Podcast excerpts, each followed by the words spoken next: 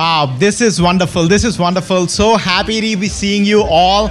A very, very happy Memorial Day weekend to you all today. Hey, I am Dr. Sam Purley, co pastor of Hue Church, and it's my privilege and honor to be worshiping Jesus with you all today. We are a new church in the Bay Area. We've been only around for three months and we are so excited for what's happening amongst us. Now, this might be your first time visiting us, worshiping with us, and we are so glad that you have chosen to worship with us today. And trust me, you chose a great day because we have a very special guest joining us today, and you'll be hearing from him soon.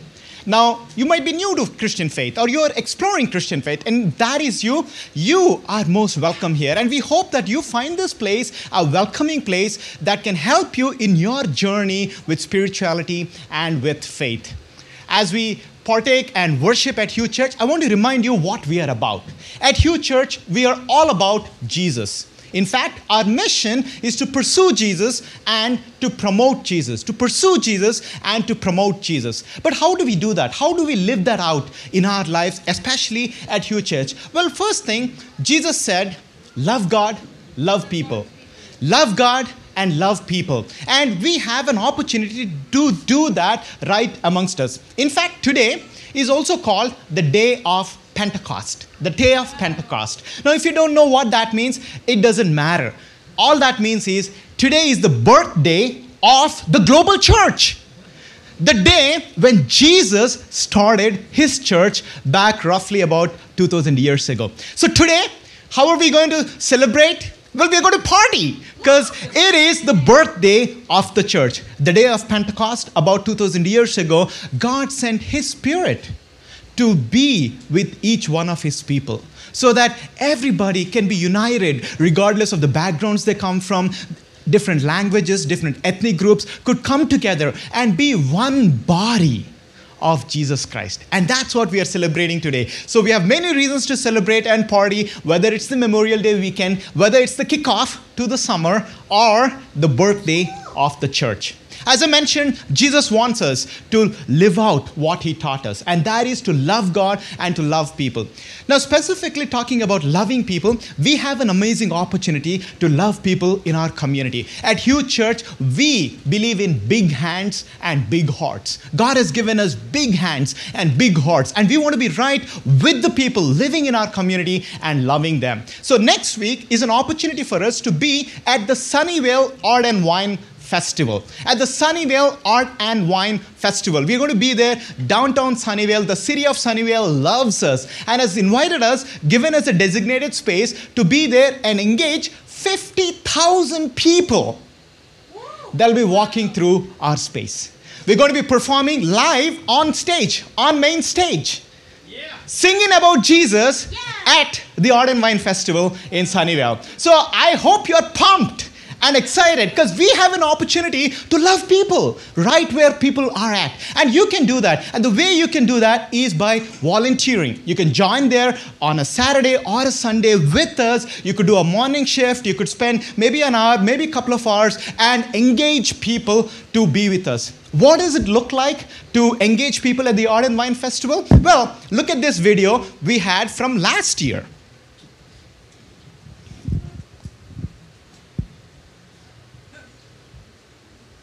I think uh, the video is, uh, there's a technical glitch.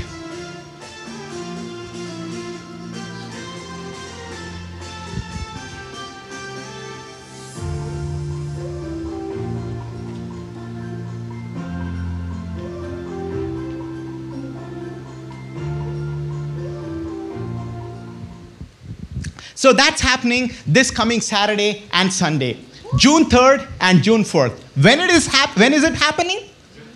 June 3rd and June 4th. So the way for you to get involved is by just clicking a box saying, hey, I'm signing up for the Art and Wine Festival. Right here, there is a checkbox. You can connect there.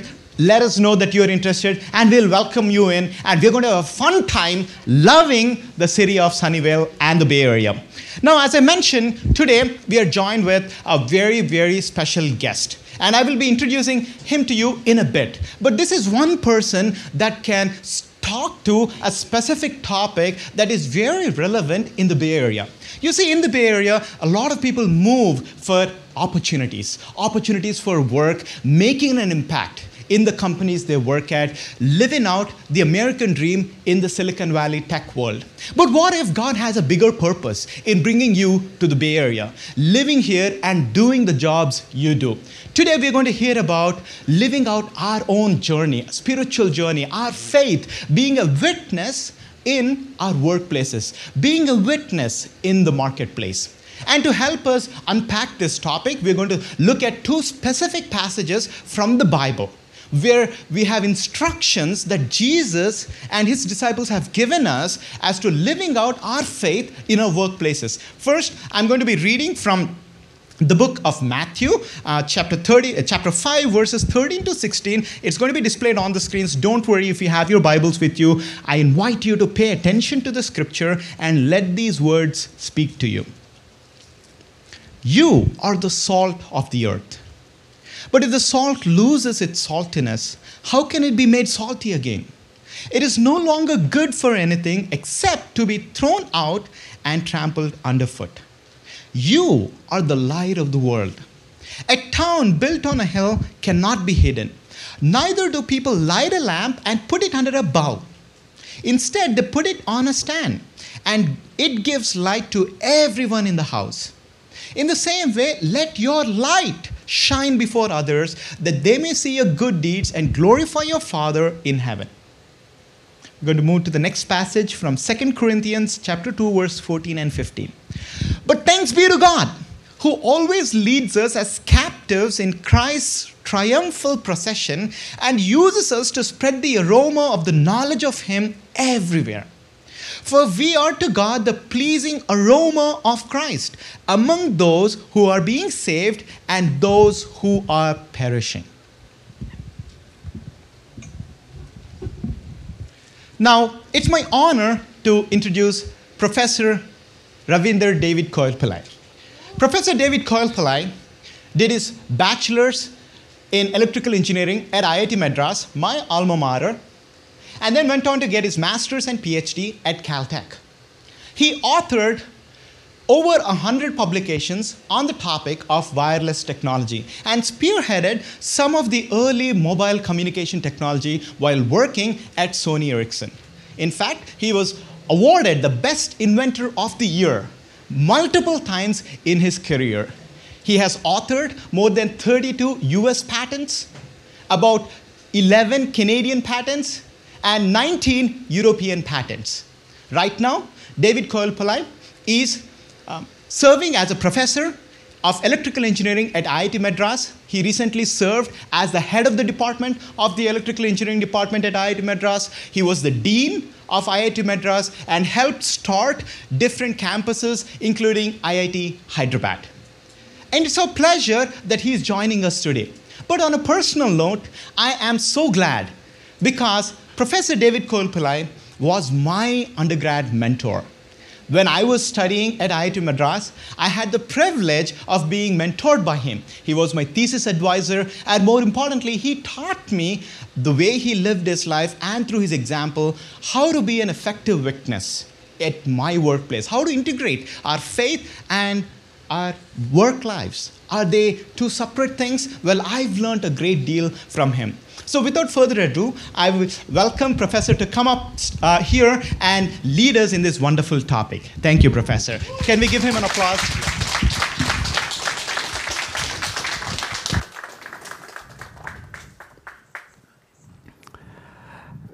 Greetings to you in the matchless name of our Lord and Savior Jesus Christ. It is indeed a joy and an honor to be with you this morning to be at Hue Church and to explore this uh, important topic of being a faithful witness in the marketplace. I thank Pastor Sam for the opportunity for us to spend this time together and to explore what God's Word has to say about being an authentic witness, a faithful witness in the marketplace. Let us begin with a time of prayer. Most loving and gracious Heavenly Father, we thank you, Lord, for this day that you have given to us. Thank you, Master, for this opportunity to gather together as your children. and to look at your word. May you speak to each one of us. May you touch our hearts. May you make your word come alive to us this morning. And may the words of my mouth and the meditation of our hearts be acceptable and pleasing in your sight, O Lord, our rock and our Redeemer.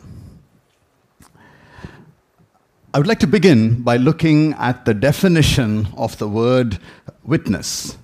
Witness, as you know, is a person who has seen something happen and is able to tell other people about it later, for example, in a court of law.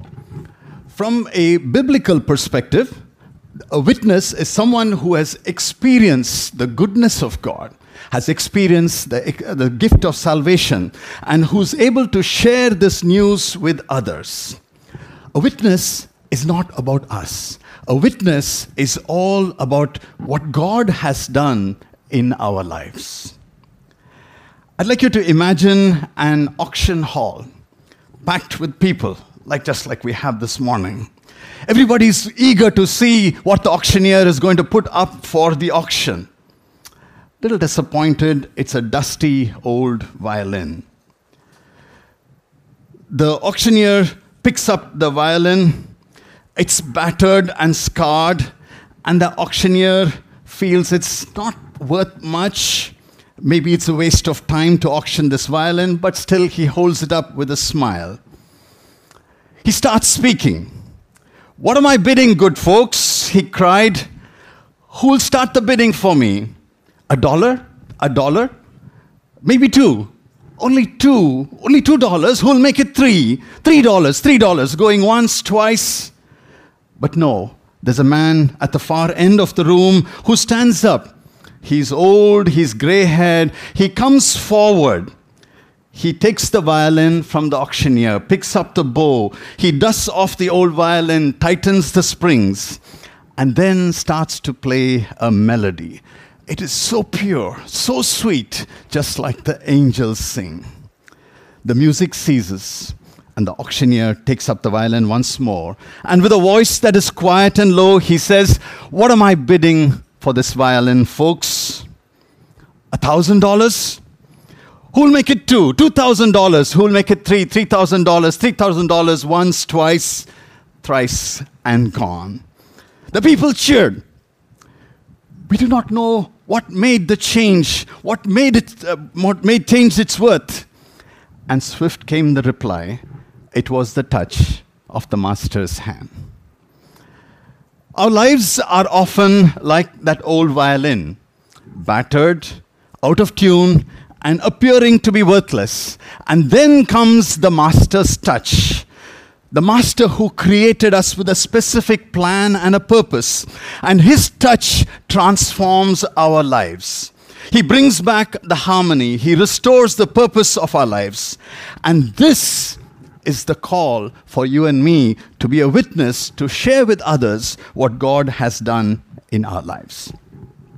So, this morning, I would like to explore with you what the Bible teaches about the truth of the Lord's touch upon our lives. I'd like to share this message with a number of examples. I begin with an example of a person that you may have seen on the silver screen the story of Eric Liddell, a Scottish Olympic athlete. He was a missionary to China. He represented the United Kingdom in the Paris Olympics, and his story was made famous by the movie The Chariots of Fire. He was called the Flying Scotsman. In the 1924 Olympics, Eric Liddell was chosen to represent the United Kingdom in the 100 meters, but he refused to run in the heats because the heats was being held on a Sunday and his faith did, did not permit him to take part in that event. Instead, Eric Liddell ran in the 400 meters. He won the Olympic gold, setting, setting an Olympic and a world record, and then that was the crowning moment of his athletic career. But here is the rest of Eric Liddell's story. Eric Liddell was born in 1902 to missionary parents in China. All through high school and university, he was an outstanding sportsman and an athlete. His crowning moment, of course, came in Olympics 1924 in Paris. After the Olympics, he came home to the United Kingdom as a hero who could have had the pick of jobs. He could have represented the United Kingdom in a number of government positions. However, he felt his call to return to the place of his parents as a missionary to China. This was God's will. This was God's call upon his life. So, in the year 1925, the year just immediately after the Olympics, he went back to China as a missionary teacher. He would teach English, he would teach sports, and through this ministry, he would touch the lives of hundreds of Chinese young people and share with them the Christian values. 1943, World War II had begun, the Japanese invasion happened, and he was sent to a prisoner of war camp. And even in the, in the prisoner of war camp, uh, his, his spirit was bubbling forth. He, his excellence as a Christian enabled him to be a leader. He was arranging games, he was teaching science to those in the prison, and he was overflowing with joy, with the love of life, with enthusiasm, and with charm fellow prisoners of war would say that that's the closest they ever came to seeing an angel. A few years, 1945, he suffered from a brain tumor and died in the prisoner of war camp. Now, you may think that Eric Liddell could have accomplished so much in the secular world, but his call was, and he felt and was obedient to the call to be a faithful witness in the place that God had, had led him to. And we see him as a true witness of what he believed, and through his life was a blessing to many, many people. So, a witness is about sharing with others what God has done in your life. And from the examples that we will see today, we draw four essential values of a witness. A witness must be authentic, it must be truthful. A witness must be personal, it must be your own experience, it cannot be a second hand experience. A witness must be a lifestyle, it must be based on how you live your life more than what you speak. There's a famous quotation which says, Be a witness, use words if necessary. Your life should speak for itself. And that is the essence of being a witness. So, witness must be authentic, a witness must be personal, a witness must be based on lifestyle, and finally, a witness must be lifelong. It is not for a period of time. There is no retirement age. Young or old, we are called to be a witness. As followers of Christ, it is a lifelong commitment. So, to be a witness, a faithful witness, authentic, personal, a lifestyle, and lifelong. The Bible uses three illustrations or models for us to understand what is a witness, which was what was read for us this morning. Passages in 2 Corinthians chapter 2 and Matthew chapter 5. I'd like to walk you through and draw out the essence of those three illustrations. Let's begin with the passage in 2 Corinthians chapter 2. Paul, writing to the Corinthians, draws upon an image that was very familiar to the Corinthians. After a victory of the Roman army, the Roman army would walk through the streets of the big cities, led by the generals who had won the battle, followed by the army, and then the, the conquered people who would follow behind. And the priests would walk in front, burning an incense, so there would be an aroma. And this aroma would spread through the whole city. And even if you are not there watching the parade, just by sensing the aroma, you would know that the Roman army had actually won a victory on the battlefront. Paul uses this familiar analogy that's so well known to the Corinthians and tells them that as a Christian, you must be an aroma.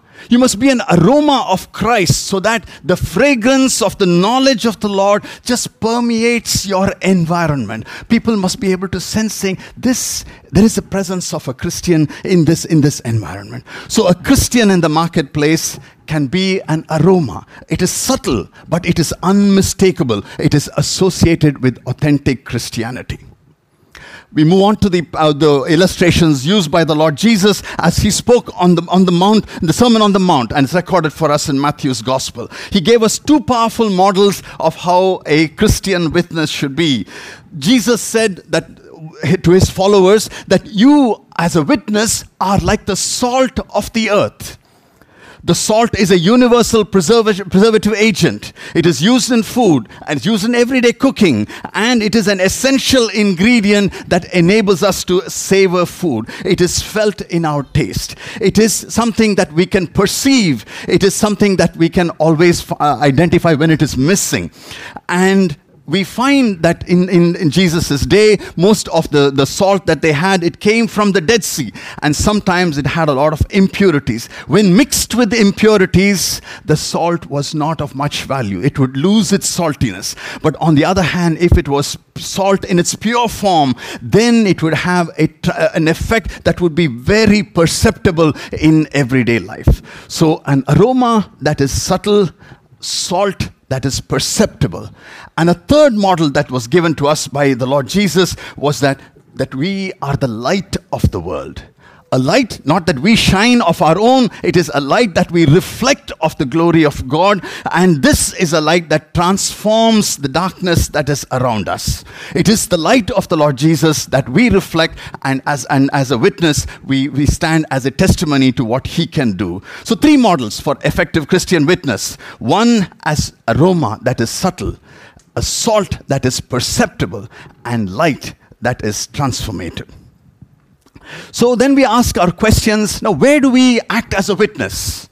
Is it just in my home? Where do we act as a witness? Let me answer this question by looking at the domains in which each of us live our lives and are engaged. These are called the seven mountains. These are the seven domains in which we work on and live. It's the domain of family, education, business, government, religion, media, entertainment. These are distinct environments. You could, you could map all of your domains into one of these or maybe create more. But the important thing is that your sphere of influence, wherever you can play a role, where your presence can uh, make a difference, that is your sphere of influence. And in that sphere of influence, in some of them, you may be an aroma, just a subtle presence in, in among the people. In some, you may be like the salt that is very perceptible. And in some, you may be a light that is transformative. And this is the call for you and me to be a, a, a aroma, a salt, and light in the spheres that we are, are called to engage with. Now, you may ask the question can you and I make a difference. You know, just, just as, uh, as somebody uh, who is, I understand God has called us. Uh, I understand what it means to be an aroma, to be salt, and to be light. And how do we begin? How do we begin? How do we start? What are some of the insights that you and I can get from the Bible which says, how do we be, uh, how can we be a faithful witness? And here are some insights about being a faithful witness that I would like to share with you. Now, com- uh, many of you know Compassion International is an organization that helps children uh, in, in underprivileged parts of the world. They help them with education, they educate, help them with health, and with a holistic spiritual instruction. More than 2 million children across 26 countries are blessed by this, uh, by this ministry. And each of those children have a sponsor. And now it's very interesting to note that uh, one of the sponsors who was part of this program was uh, Mr. George W. Bush Sr. He was the former president of the USA. He and his wife became sponsors of a young boy in the Philippines, and his name was Timothy. Now, of course, uh, if he had used the name Bush, of course, they would have associated him with the president. So he identified himself as George Walker. And as a president, he could have, of course, gotten one of his staff members to write uh, periodic notes to Timothy and to tell him that, you know, that he, he cared for him. But you see, he wrote handwritten notes the president of the US, writing handwritten notes to a ch- sponsored child. He wrote to him regularly. He expressed his love and kindness. Timothy is today 28 years old. Timothy knows what the love of Jesus is. And he knows that the love of Jesus is real. And why? Because of a Christian witness, the Christian witness of President Bush. So we see that a faithful witness has to be authentic. a faithful witness has to be authentic to be, to be effective. So we then move on to see what the Lord Jesus says that uh, the uh, faithful witness is something that you and I are called to do. faithful witness must be personal. A faithful witness must be authentic. Let's move on to understand who is called to be a faithful witness. The Lord Jesus, his final words to his followers just before he was carried to, to, the, to heaven. These are the words that he spoke, recorded for us in Matthew chapter 28 and Acts chapter 1. In Matthew 28, the Lord Jesus told his followers, Go to all the nations, baptize them in the name of the Father, Son, and the Holy Spirit, and teach them to obey everything that I have commanded you. The focus is on the word of making disciples to go. And then in Acts chapter 1, the Lord Jesus says, But you will receive power from the Holy Spirit. And Holy Spirit will, the power of the Holy Spirit will come upon you, and then you will be my witnesses in Jerusalem, in Judea, in Samaria, and to the uttermost parts of the earth. Pastor Sam referred to today being the day of Pentecost. That was the day the Holy Spirit was given. Why was it given? The Lord Jesus says the power of the Holy Spirit will come so that you can then be my witnesses. So it is a powerful uh, day for us to reflect on what it means to be a witness. So we see that through the Great Commission, the Lord Jesus com- commissioned you and me, every one of us, no exception, to be a witness. And not only that, He also gave us the, the assurance of the, of the power of the Holy Spirit to come upon us so that we can be uh, an effective witness in the marketplace. So you and I, have been commissioned. Commission means set apart and given a task, a responsibility to be a faithful witness in the marketplace. And th- this is the one that where Jesus says that you will you will be the ones who will carry forth the, the, ex- the expression of, of our faith and the way you would live. And you are, we will be enabled by the Holy Spirit to, to accomplish many things. Now, you may ask, what are these things that the Holy Spirit will give us? These are called the gifts of the Holy Spirit. But what are some of these things? It is what you and I experience on an everyday life. It is the gift of leadership, the gift of encouragement, the gift of serving, the gift of teaching. Many of these are gifts that the Holy Spirit has given you and me so that we can be effective within our body of believers. And as a body of believers, we can be effective in reaching, reaching the world the truth of what God has given to a teacher, has taught, Bible teaches us, is that every one of us has been gifted. Every one of us has been gifted in a unique way every one of us has been gifted so that we can use our talents to build up the local body, but also to become a believer and a witness and a testimony in the outside world. We can be a, witness that is authentic, we can be a witness that is personal. There is a popular song by Zach Williams. It is called The Chain Breaker. The chorus of the words go like this. Some of you, I'm sure many of you recognize this. If you have got pain, Jesus is a pain taker. If you have got if you feel lost, he is a waymaker. If you need freedom, he is a prison shaking savior. If you've got chains, he's a chain breaker. And if you have experienced the Lord Jesus in any of these dimensions, if you believe it, if you receive it, and if you can feel it, then stand up and testify. Just say what the Lord has done for you. And that will make you and me a witness in the marketplace.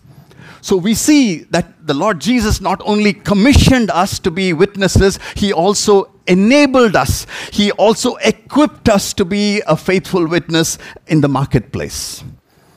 It is said that being a witness is actually very simple. Begin with what you can, what you can do, begin with what you have, and begin where you are.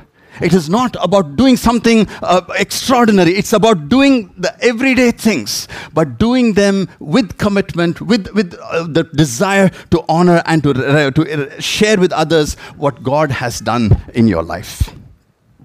I'd like to move on to the last two aspects of being a witness. For this, I would like to use as a case study the writer of the Gospel of Luke. Luke was the writer of the Gospel, also the writer of the book of Acts. Luke, as we um, know from the, from the historical records, was a physician. He was not an Israelite by birth, he was a Gentile, but he was very well educated. He was very well educated in the Greek culture and in the Greek language.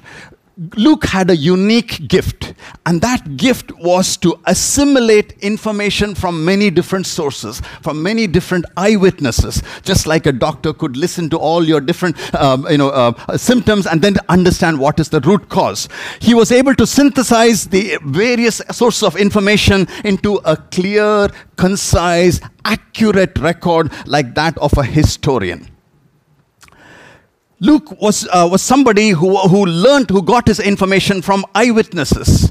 He carefully examined all the information that was shared with him about the Lord Jesus, his birth, his ministry, all of the things surrounding the crucifixion, the resurrection, ascension. And that is what he wrote in the gospel and in the book of Acts.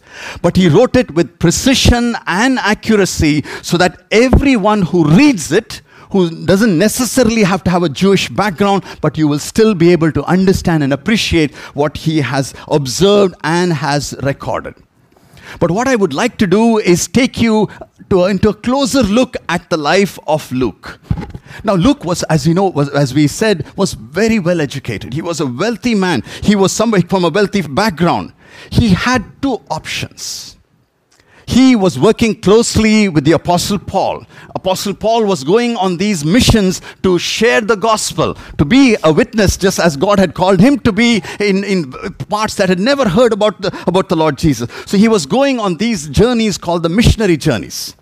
Now, Luke had two options. He could be Paul's sponsor, underwrite his expenses so that others could go or he could leave behind his medical practice and all of his comforts of his home and then go along with Paul, marching thousands of kilometers on foot, many places, hardships, being in prison, everything to experience the hardship. We find that Luke chose the second option.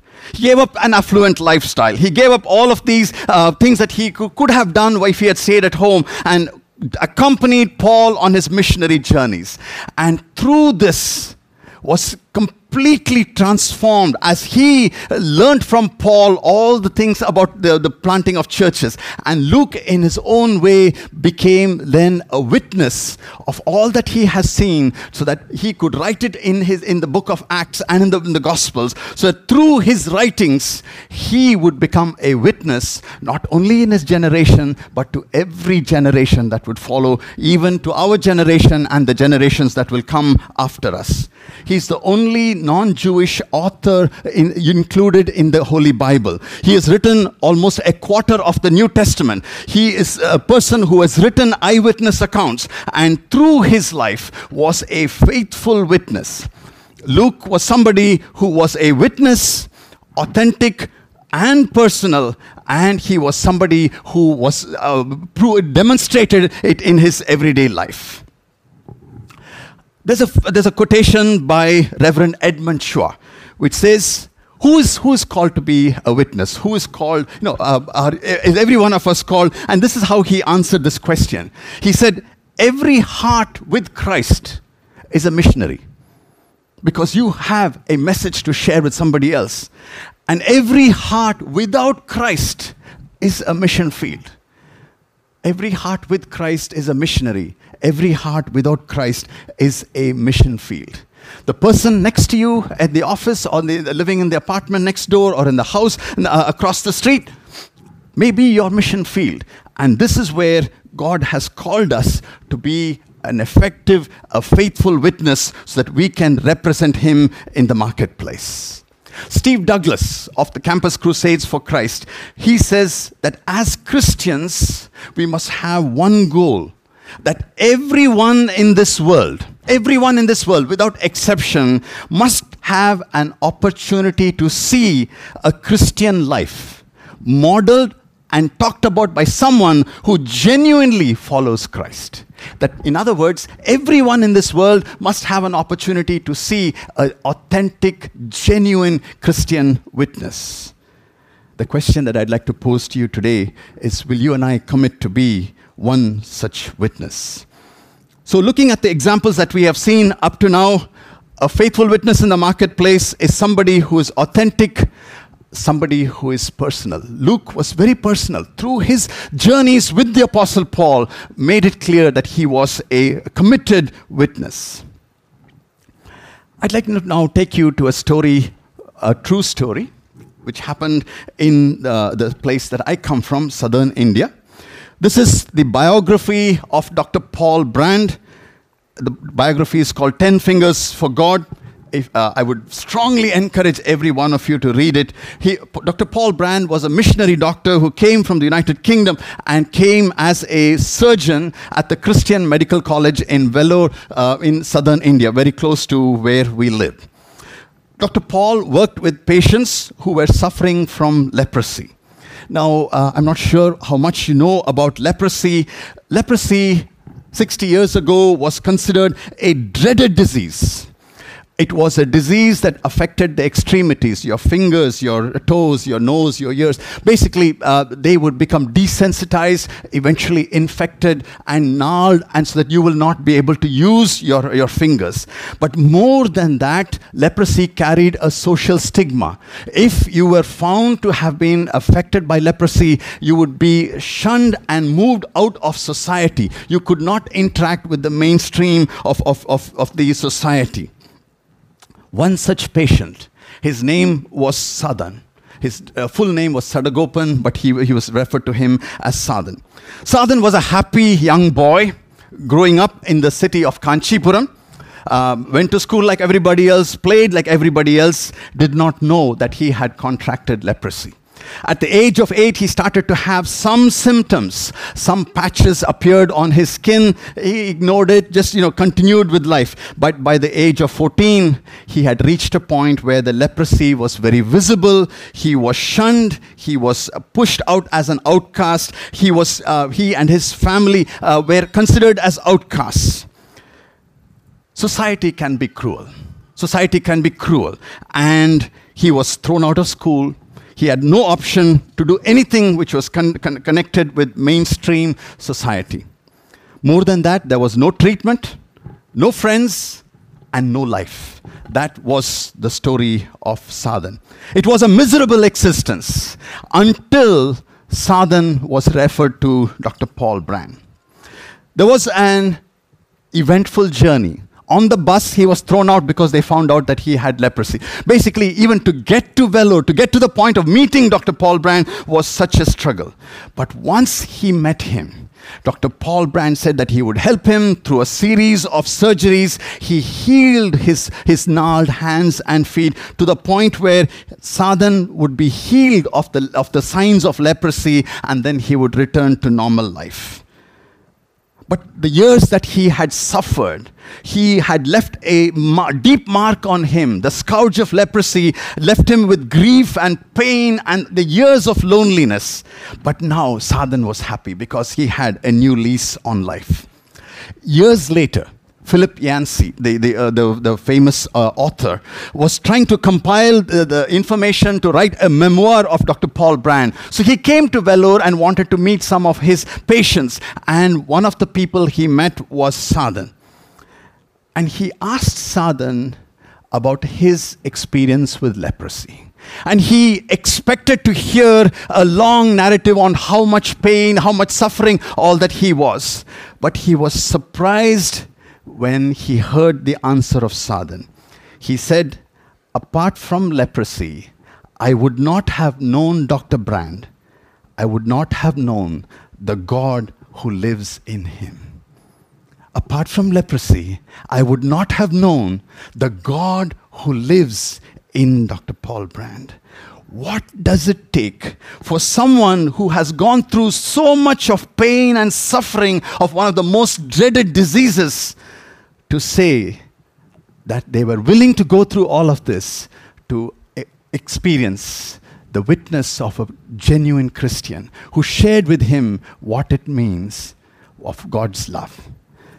That is a reminder for us that our lifestyle, Dr. Paul Brand did not preach to Sadan. But his lifestyle was the witness, and it was such a powerful witness that it was enabled somebody like Sadan to say, I'm willing to take all of the, the struggles of leprosy for the one joy of knowing a genuine Christian witness. We come to the final question. A witness has to be personal, it has to be authentic, it has to be lifestyle. But for how long? That's a very important question. And we would like to look at the Bible for an answer to this question. I would like you to take you to the, the famous hero of the Bible. His name is Nehemiah. Now, after the fall of the northern and the southern kingdoms, the people of Israel were taken as captives into the country of Babylon. Babylon was overthrown by the Persians, and now these people are slaves in the land of Persia. Nehemiah, Israelite, but now a slave in the country of Persia. And Nehemiah is being a faithful witness. He is a courtier of the, of the king Artaxerxes. He is a cupbearer. Cupbearer means somebody who carries the wine for the king, and he's a very trusted courtier. So he's being a witness in his own way. But Nehemiah gets the call of God to go back to Jerusalem because Jerusalem had been destroyed by the Babylonians and to rebuild the wall of Jerusalem. Nehemiah obeys. He goes back, rebuilds the wall with much prayer. A wall that has been, uh, uh, uh that has been uh, lain broken for decades gets rebuilt in exactly 52 days. And this begins the restoration of temple worship, of sacrifices, of the dedication of the wall of Jerusalem. And there is a spiritual revival of the people who are there in Jerusalem. Nehemiah then gets appointed as the governor of Judah, and he serves there for 12 years. But the story does not end there. Now, somebody who has been a slave has come back to his home country and now is a governor and being a, a, witness and a testimony would probably think that that's where God has called me. Know, I'm here serving the God, serving God, serving my people, and I'm being a witness. But the call of God comes to him to go back to Persia, back to being a slave. Nehemiah, obedient, goes back. Story does not end there. A few years later, he comes back to Jerusalem to see how things are.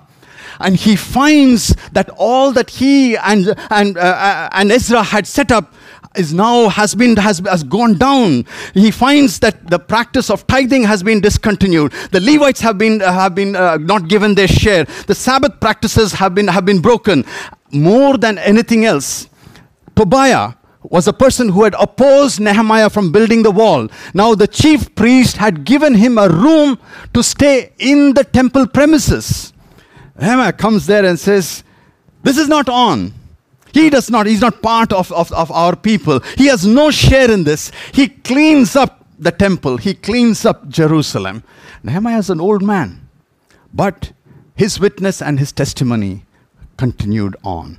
So we find that a, a, a faithful witness has to be authentic, has to be personal, it has to be a lifestyle, and most importantly, it is for a lifetime. I'd like to bring this uh, uh, study to a close by looking at one of uh, a favorite example of mine.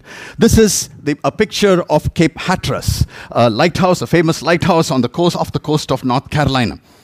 This is one of the tallest lighthouses. It was built in the year 1870, and it is something that is very visible if you drive along the east coast of, uh, of, of North Carolina.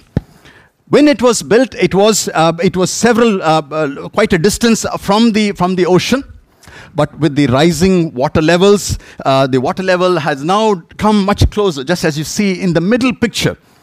And with the sea tides coming in so close, the water rubbing constantly against the foundation of the lighthouse, this was in danger of collapsing. So, in the year um, 1970, they decided that you know the question was should we just abandon the lighthouse so that it at some point will collapse or should we do something to protect and preserve so they decided that they wanted to preserve this lighthouse so therefore they put a set of rails under the lighthouse not easy. Almost 5000 tons. Moved it inch by inch to a point that it was about 1500 feet from the ocean. You can see it on the, on the bottom figure. And all of this is to preserve the lighthouse and the, the function that it served. And I use this as an example to remind you and me that we, as witnesses, are like that lighthouse. Satan's attempts will be to cause our uh, witness to collapse, like the sea would have done to the lighthouse. But you and I need to keep it protected, we need to keep it defended and so that the lighthouse will stand, that your witness and mine will be a, an authentic witness, will be a personal witness, it will be a lifestyle witness, and it will be a lifetime witness. You and I have been called to be a witness of the blessings that we have received. We have been blessed so that we can be a blessing. The Apostle Peter reminded us. Apostle Peter was someone who was a authentic witness. He was just an ordinary fisherman. He was called by the Lord Jesus to be a disciple and then eventually made a pillar of the church. This is what the Lord uh, Apostle Peter says. Peter calls us by four descriptions. He says, "You are a chosen people. You and I are a chosen people. We are a royal priesthood. We are a holy nation, and we are God's special possession." Why? You and I may be witnesses, that we may declare the, the praises of Him who called us out of darkness into His marvelous light. A faithful witness in the marketplace, authentic, personal, lifestyle, and lifelong. To bring it all together, each of us have been commissioned and we have been equipped we are called to be an aroma, the salt, and the light in our respective spheres of influence. We are called to be a witness that is authentic, that is personal, a lifestyle witness, and lifelong witness. Each of us have been given gifts, unique, with the purpose that we will use it to build the body of Christ, but also be witnesses in the marketplace. Remember, every heart with Christ is a missionary. Every heart without Christ is a mission field. My prayer for you today is that each of us will have a witness that someone watching us will say, apart from leprosy, I would not have had the opportunity to know the God who lived in Dr. Brand. Maybe take a moment to close our eyes and reflect on what God has been speaking to us about being a witness, about being an authentic witness, a personal witness, a lifestyle witness. The gifts that God has given us, the spheres of influence that God has placed us in, and how we can be an aroma, how we can be salt, and how we can be light. And as we reflect upon it, may I invite Pastor Kevin Ford to come and lead us in a prayer of commitment that we may honor God with our lives. Amen.